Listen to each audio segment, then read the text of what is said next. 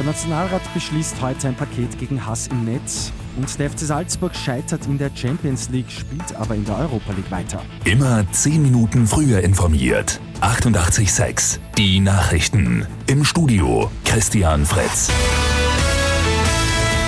Der Nationalrat startet mit einem Mammutprogramm in die letzte Plenarwoche des Jahres. Rund 50 Beschlüsse stehen heute und morgen an.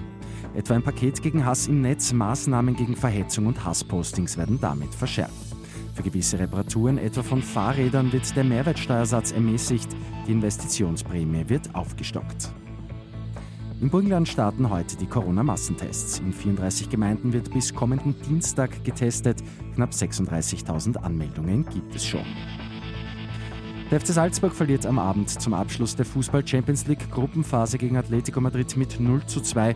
Damit scheiden die Salzburger aus der Champions League aus. Coach Jesse Marsch ist trotzdem stolz auf seine Mannschaft. Ja, wir haben richtig gut gespielt. Wir haben unser Fußball repräsentiert. Die Jungs haben für alles gekämpft. Leider in die Ende ist, äh, gegen solche Gegner ist es nicht genug. Für die Salzburger geht es im neuen Jahr dann in der Europa League weiter.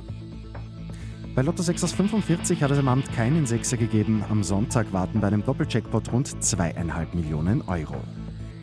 Und Christbaum kaufen für den guten Zweck ab heute in Wien. Die gute Nachricht zum Schluss. Beim Verkauf der Winzirast im 9. Bezirk werden Obdachlosenprojekte unterstützt.